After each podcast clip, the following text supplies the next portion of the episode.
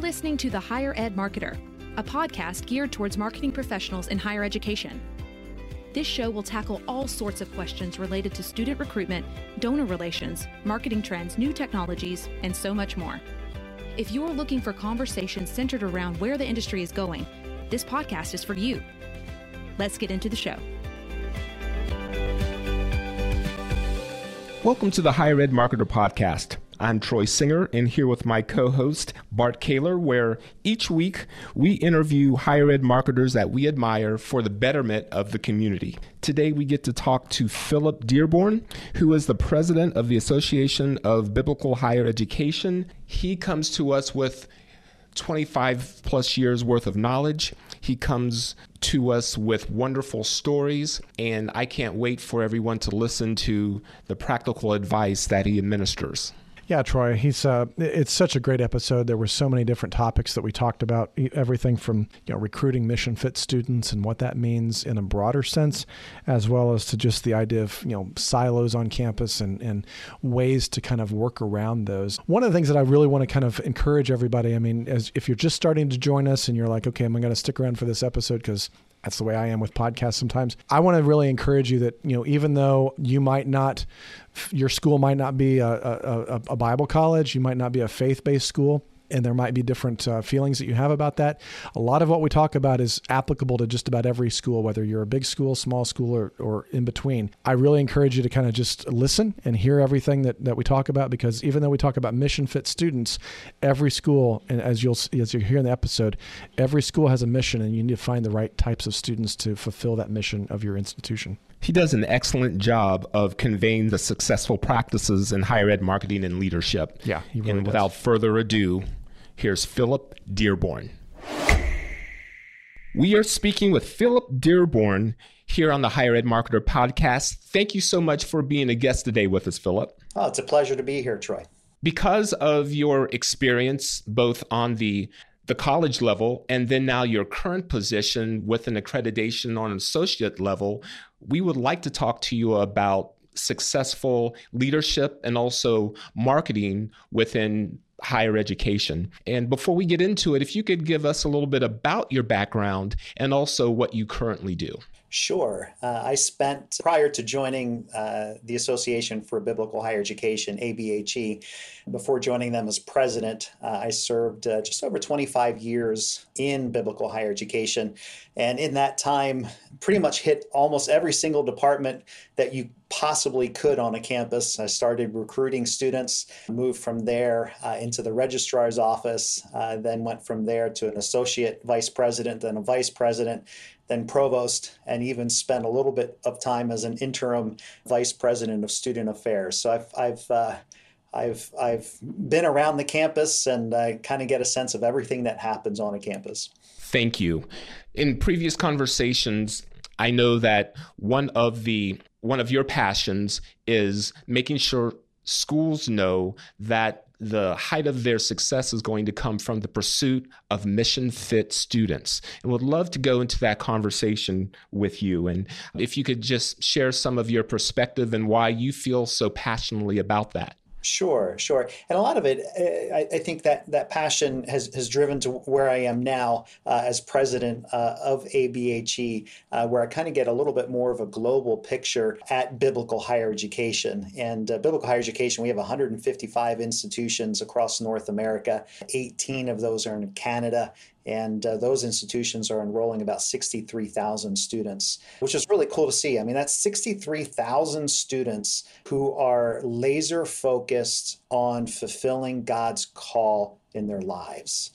And I think that's where mission fit uh, why I'm so passionate about that. Because biblical higher education is laser focused on biblical and theological education, I, think it's important um, that throughout the entire institution, from beginning to end, uh, the entire student experience, that uh, institutions are recruiting truly mission fit institutions who are looking to fulfill God's call on their life. And, uh, and institutions to identify those students who fit with that institution. I think that's a I think that's a great point, Philip. And I, I know that we've talked about this before, and I've, I've spoken with a lot of my clients. And full transparency, I do work with ABHE and several of their institutions. But one of the things I want to kind of for uh, you know I don't want to turn this into I don't want somebody tuning out right now because it's like okay, well I'm not a Bible college, so I don't this doesn't apply to me. Don't do that because really what we're talking about here is I believe that every college in the in in the world can benefit from understanding what true mission fit means. I mean, we're talking about the context here of biblical higher education, and uh, I've seen it play out. Uh, a little bit, but keep in mind that we're talking about if you're an art school, you have mission fit students because you're you're trying to find students who need an art edu- education. If you're an engineering school, same thing. So this applies broadly. So so don't tune us out because we're focused in on a specific you know element of that. But I think it's it's really critical, Philip, because I've worked with a lot of schools and, and even larger faith based schools that, that maybe are more liberal arts in their approach as opposed to specifically biblical and theological training. Right. I've seen that even when they are trying to focus on mission fit, and uh, you know, I've, I've heard it before. It's like, you know, hey, we're really we're really trying to you know really increase the enrollment pool. Maybe we've leaned into athletics to do that a little bit. You know, we're we're really trying to bring in as many student athletes to fill the rosters.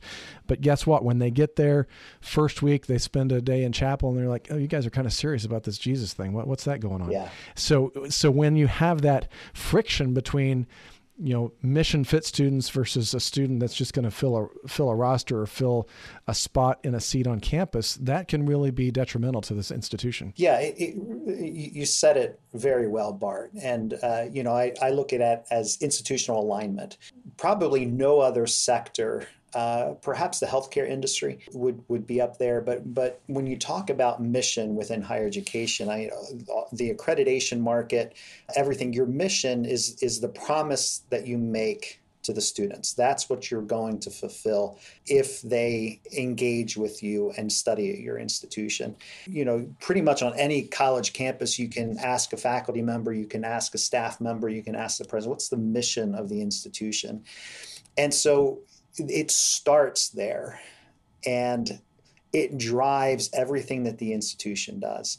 So if you have misalignment right from the beginning, I mean, look at student life cycle, even from, you know, the prospecting side of it, mm-hmm. uh, all the way through, you need institutional alignment to make sure that you're not compromising on that mission you know it, it's a it's it's an extreme case to say you know uh, if you're an engineering school and your your mission is laser focused on engineering and you make the decision okay well we're going to enroll these uh, art students because we need to fill more seats uh, there's going to be an inconsistency there and, and those students aren't going to have a good experience on your campus and in fact, what they do is actually take away from the experience of those who are mission fit students. But but the reality is, especially in the market of higher education, there's a whole lot of pressure on enrollment officers and marketing departments to fill seats. Mm-hmm. And sometimes that pressure becomes so overwhelming uh, that you start to cheat and you start to compromise on that mission. And I don't think it happens all at once either. Right.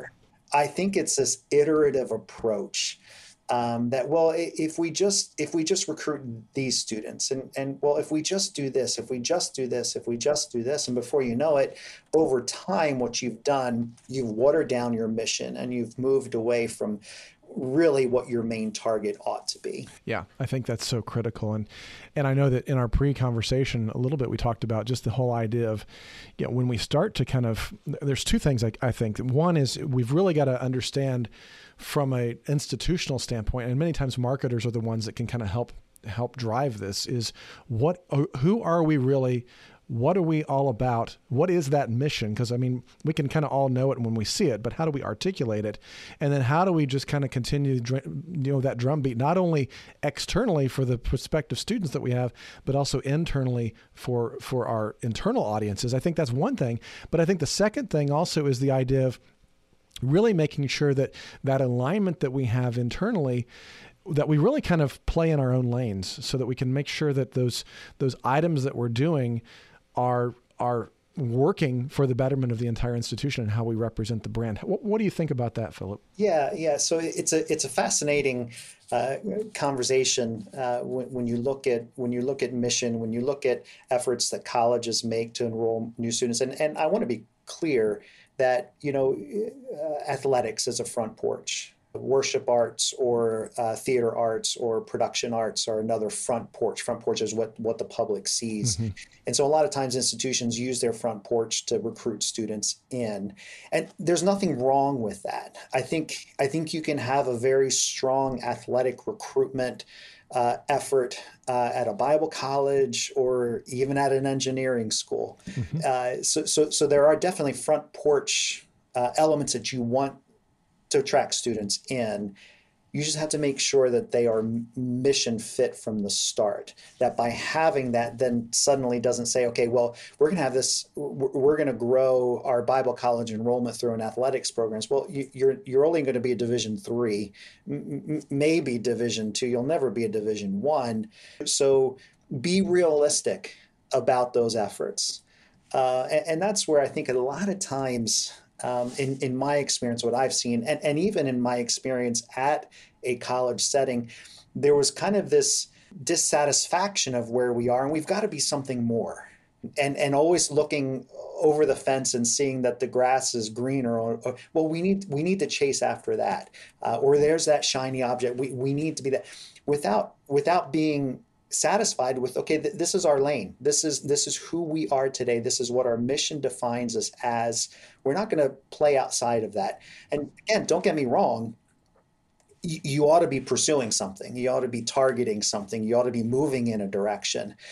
But don't overreach in that process. Right. Uh, i think there's a saying i'm not going to say it real well uh, but there's a saying of of uh, uh don't forget who who brung you to the dance right? Right. Uh, and and I think there's this idea on college campuses that we forget who brought us to the dance. Mm-hmm. Uh, and we try to live outside of that. And in that process, we actually do more damage to the institution and potentially take it in a direction that you don't necessarily want to go. That's great. You also have mentioned in our pre conversation your belief in the necessity for departments to work well with one another across campus and would like for you to go a little deeper with your thoughts on that. Yeah, absolutely. You know, higher education is, is very unique. Uh, you don't have to be in too many of our circles and, and you recognize the term of, of silos. And uh, our, our campuses tend to be siloed, meaning that this department does this and this department does that. And I, some of it, I think, is a function of size. As institutions grow, their positions become more specialized. And because of that, they're hiring people who just know marketing or just know recruitment or just know academics. And that's all good. Growth is good. But the flip side of that is you're, you're, you're hiring people who are very specialized in their field. And, you know, the, I think that contributes to the silo uh, effect.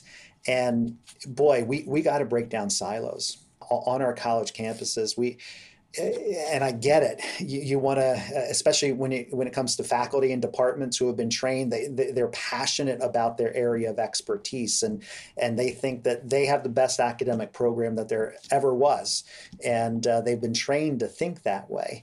And unfortunately, what that does, it creates the silo. And I think we have to constantly be working at tearing down those silos so that we gain an appreciation for what other departments do on the campus. You know, it's it's it's a it's a catch 22 situation. You know, professors aren't going to have students to teach if the recruitment office and the marketing teams aren't working together to recruit the students. They'll, they'll teach empty classrooms. There, there's there's nobody to teach. At the same time, I think the recruitment marketing teams need to realize that once students are identified to come into the campus, that that's what they experience that that's who's delivering on the promise are the faculty members. And there has to be that appreciation for what those faculty members are doing in the context of the classroom. Well you can't do that in a siloed effect. We were in my uh, higher ed experience boy uh, we were constantly addressing silos and as soon as we identified them, we tried to do everything that we could to tear down those silos. Uh, because when you do that, you've got the blinders on, and, and all you see is your reality. Uh, you're not seeing beyond it. and it, it takes it takes a, a, campus to recruit a student it takes a campus to uh, retain that student it takes a campus to graduate that student and if there's that shared sense of we're all in this together we can't function without the other a true appreciation for that i think it, it, it goes a long way towards towards success on the campus yeah, I think you're right on that, Philip. I've seen some examples both ways on campuses. I, you know, where where maybe there's a uh, you know, a really good program that is in high demand, but maybe the way it's being marketed. An example I saw recently, a criminal justice program. You know, it's one of the most popular programs there are out there for for some students. But on the website, it was not. You know, it wasn't a major. It was embedded in the social work page well, you know, those students don't know that that's the way it needs to go. And so the marketing on that was a little bit off. And so the silo effect was, you know, we put it in the wrong place because, you know, this is the way we're structured internally. And then on the flip side, I, I sometimes see, you know, well meaning uh, faculty who come and, and present, you know, a series of programs but the market just isn't there for that particular program. And so all of a sudden, you know, silos especially is a, is a way that people end up pointing fingers, and we don't want that. Mm-hmm. And I, I really agree with what you're saying there with the idea of, you know, breaking down those silos. Yeah, and and I, I think uh, one easy way to know if if you've had the silo effect is to look at your website. I think that's a great indicator, and and I fell into this trap for many years, uh, and it was really only towards the end of my uh, career that I really kind of kind of flipped and did a 180. The tendency is to want to design the website so that academicians can understand it. It's structured by departments. Well, why is that criminal justice program in the social work department? Well, it makes sense because it's a subset, and you know, and, and you can make a very strong academic rationale as to why it's there. Well, the user is a 16, 17, 18 year old girl or guy who's looking at it and they don't know you know the disciplines of social work and where criminal justice is.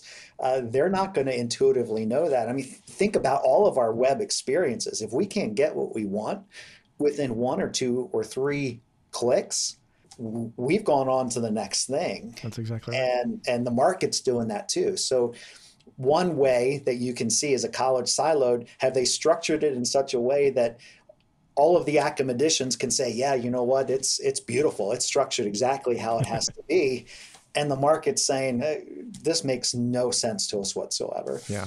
Well, let's talk about for a second if just if we do have all that alignment, silos are removed. We've all been working on that directly, and and we've got a you know we've got the, the the page in the right place on the website. Now we're starting to talk about the return on the investment by the program.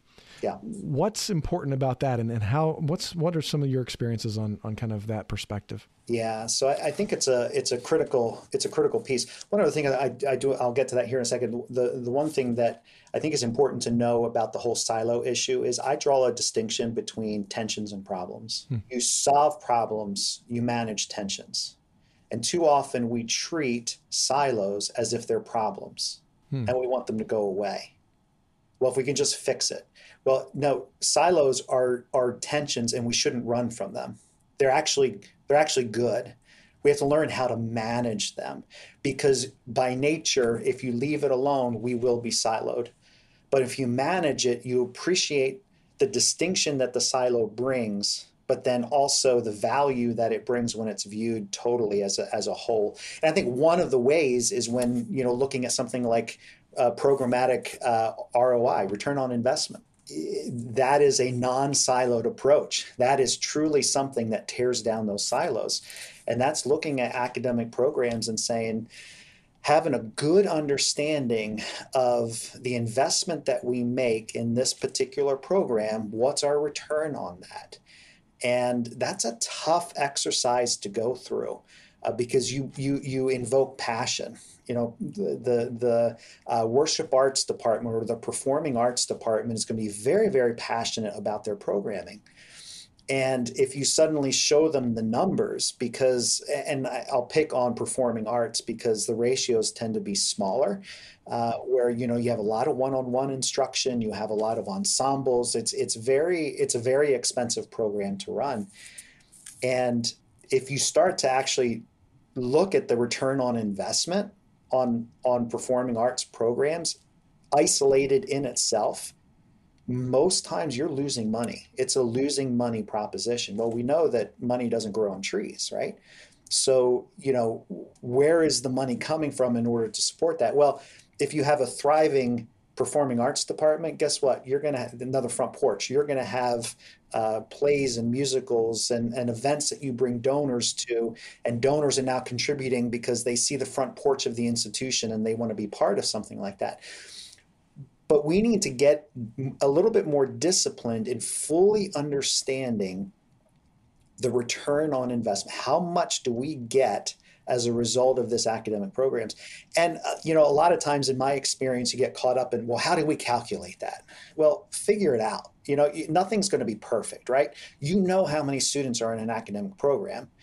Just start adding up some sense of expense. Well, how do you add up to have a regis- shared registrar and a, a financial aid office? And well, come up with a percentage. You know, whatever it is to try to get of what is the actual expense as close as you can uh, in order for us to operate this program.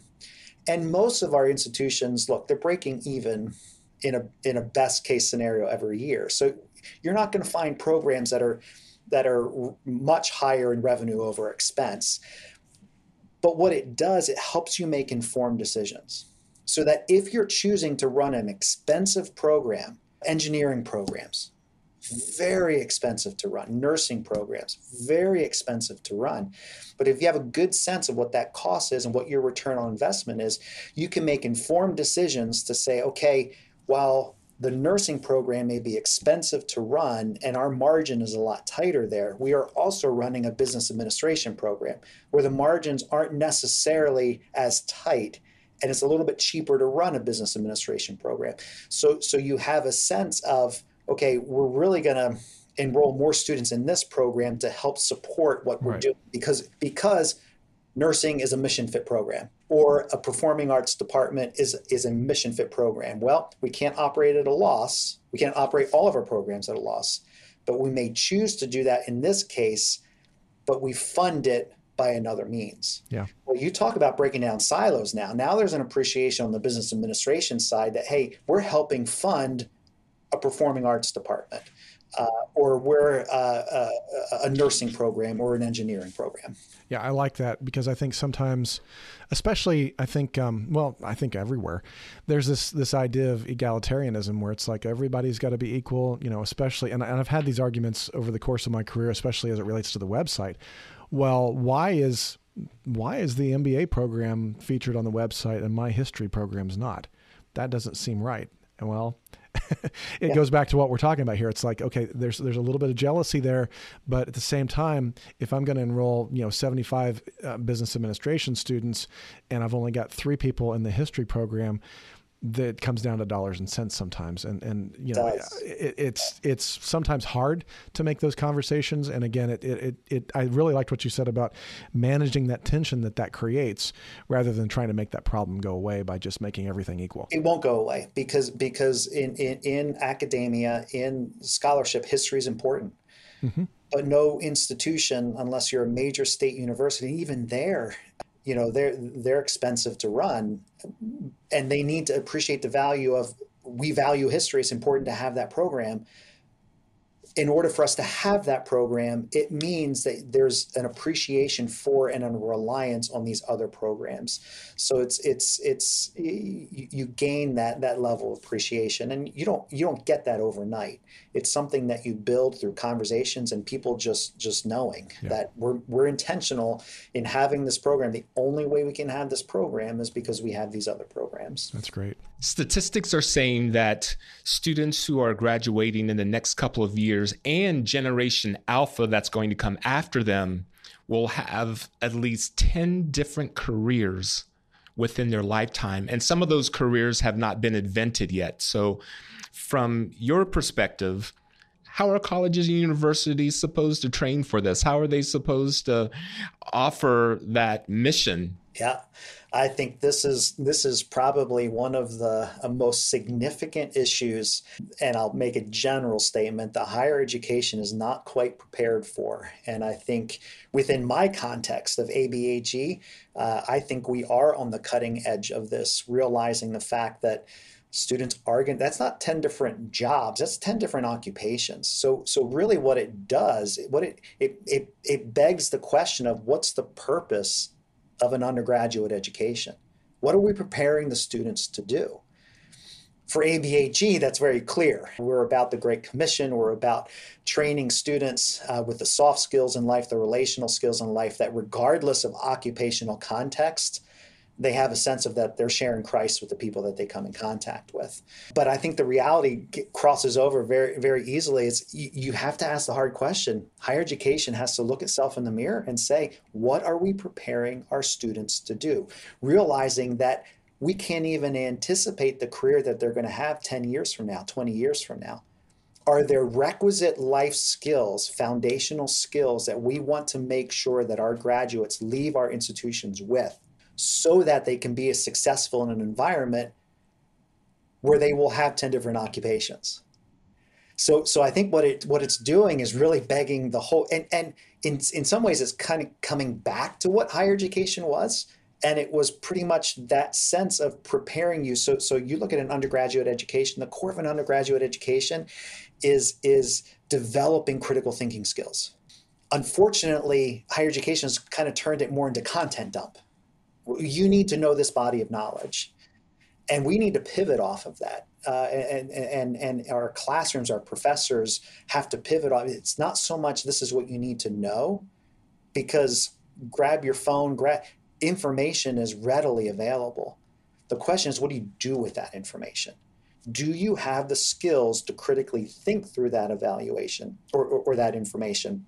And in our case value it for truth capital T, uh, to say, you know what, this information is, is not valid because of X, Y, and Z. And I think there's a whole reframing of higher education that's coming where we're going to seriously question. The public is already asking it. You just have to pick up a newspaper and somebody's saying, you know, I got to take out two mortgages in order for my for junior to go to college. They're graduating with six figures of debt. And so the valid question is being asked, what's what's the value? What am I getting as a result of this education? And I think that margin of, of value to reality has just gotten pretty, pretty tight. Uh, and I think it's a great reframing opportunity to say, you know, you know what, there is tremendous value. We are giving you life skills. We are giving you relational skills, those soft skills to be able to go into contexts to totally reframe who we are so that we can be successful in whatever that next occupation is. Look at COVID. COVID just totally blew up the job market, even to where we actually do our jobs and where we work. And how do we prepare students to go into that context and be successful and to be able to reinvent themselves um, so that they can be successful with whatever that next career that's coming their way? Yeah, I love that. That's a really good point. As we bring it to a close, our question to our guest always is if there is a, a tip, a topic, something that you could offer that could be immediately implemented, what would that be? Yeah, so uh, I appreciate the question, and I, I, appreciate the fact that you asked it in advance so I could actually think about it. uh, and, and, so it's going to sound uh, perhaps too simplistic, uh, but if you are you know the head of a recruiting department or marketing department or even if you know if you're if you're just simply recruiting students how do you start to address the mountain of the silos within higher education? It all happens by relationship. I've yet to experience in my higher ed experience the solution to the problem is a structure. The solution to the problem or the solution to managing tensions doesn't happen by putting a new structure in. It happens by relationship. So the the the the easy thing to do if you're a marketer, if you're a recruitment officer, pick up the phone, send an email to the chief academic officer of the institution where you serve and say, "Hey, I want to take you to lunch." start building a relationship. If you're a recruiter and you don't fully understand how the academics are structured and you sense that there are some of those silos within your institution, pick up the phone, send an email to the department head where you don't understand it. Build a relationship, have a conversation, help me understand how social work happens. And that's how it happens one relationship at a time. And i think our technology this is one of the downsides of our technology is it's forced us to tyranny of the urgent whatever's coming next i'm just going to address i'm going to address i'm going to address i can i can i can just send a quick email response i can we've we've abandoned relationship and it takes time to build those relationships because then when it comes time to have some of those tough conversations there's a relational context in which you can have that. I think we need to bring relationships back uh, in, into our working communities. So that's a simple thing. Just pick up the phone. Just just take them to lunch. You'll you'll shock the socks off of them. The fact that you're right. Take them to coffee if you can't afford lunch, but build those relationships one relationship at a time. Thank you, Philip. How can our listeners contact you if they would like to do so? Absolutely. So, email uh, is the best. And uh, my email is philip.dearborn at abhe.org. And uh, you can certainly access uh, me through our website, uh, abhe.org. But I love having conversations around this. And if any of your listeners want to continue the conversation, uh, I'd be happy to, to engage with them on that. Thank you, Philip. Bart, your closing thoughts. Yeah, I just wanted to point out a few things that Philip said because this was such a rich uh, and informative interview and conversation. I really appreciated a lot of what we talked about with Mission Fit, and again, uh, you know, rewind a little bit if you want to kind of re-listen to that and and see how it applies to your particular school and your particular situation.